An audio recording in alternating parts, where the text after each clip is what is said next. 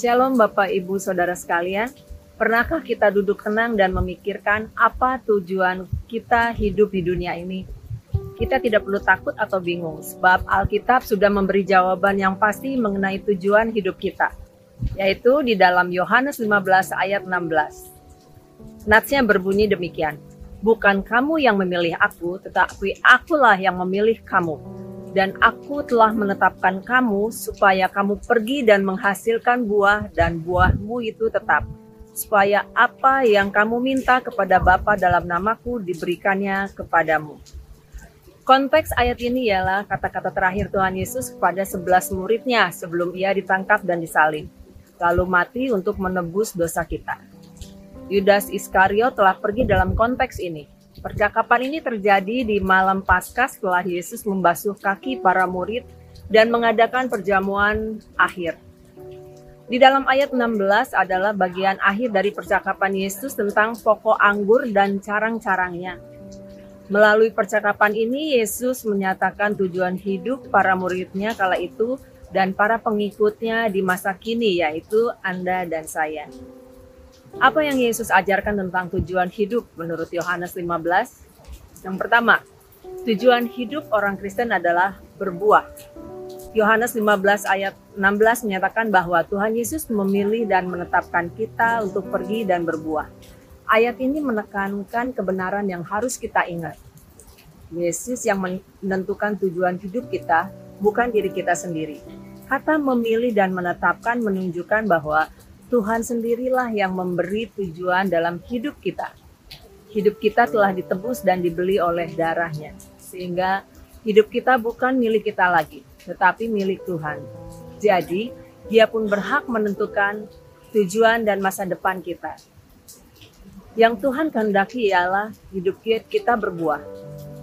Yang dimaksud dengan berbuah di sini ialah memenangkan jiwa, Inti dari ayat ini adalah bahwa Yesus akan pergi, namun Dia ingin murid-muridnya mengetahui bahwa Dia masih berdaulat.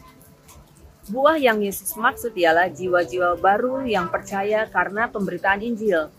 Buah yang Yesus katakan sifatnya tetap, artinya jiwa yang diselamatkan tersebut beroleh kehidupan kekal di dalam Yesus.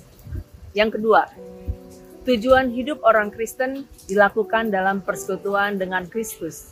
Dalam Yohanes 15 ayat 5 memberikan syarat dasar bagaimana hidup kita bisa berbuah untuk kerajaan Allah. Dalam ayat 5 berbunyi, Akulah pohon anggur dan kamulah ranting-rantingnya. Barang siapa tinggal di dalam aku dan aku di dalam dia, dia berbuah banyak. Sebab di luar aku kamu tidak dapat berbuat apa-apa. Ayat ini menggambarkan Yesus sebagai pokok anggur.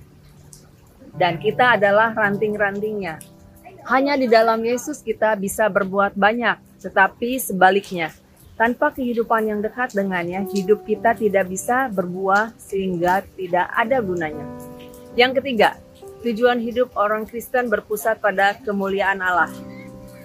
Banyak orang menyangka bahwa maksud Berbuah dalam Yohanes 15 menyangkut berkat materi seperti finansial, kelancaran usaha, kelimpahan materi, dan lain-lain. Buah yang seperti ini hanya bermuara pada kemuliaan manusia saja. Namun firman Tuhan tidak berkata seperti itu.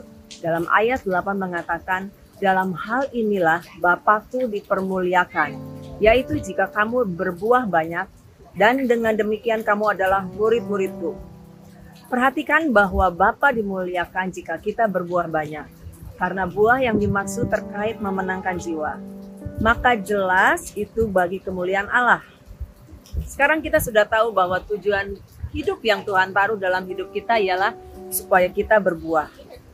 Kita bisa efektif dipakai Tuhan jika kita tinggal di dalam Yesus, membangun hubungan yang dekat dengan Dia. Hasilnya, nama Tuhan dipermuliakan lewat hidup kita yang berbuah. Bagi kita yang suka menanam pohon di pekarangan depan atau belakang rumah, pasti merasakan jengkelnya jika pohon yang kita rawat tidak kunjung berbuah, apalagi di musim kemarau semacam ini. Tetapi jika pohon kita berbuah, betapa kita bahagia karena kita bisa menikmati hasilnya. Pastikan hidup kita bukan seperti pohon tanpa buah, yang mendukakan pemiliknya. tetapi menjadi pohon milik Tuhan yang subur dan berbuah untuk kemuliaannya. Amin. Selamat berbuah, Tuhan Yesus memberkati.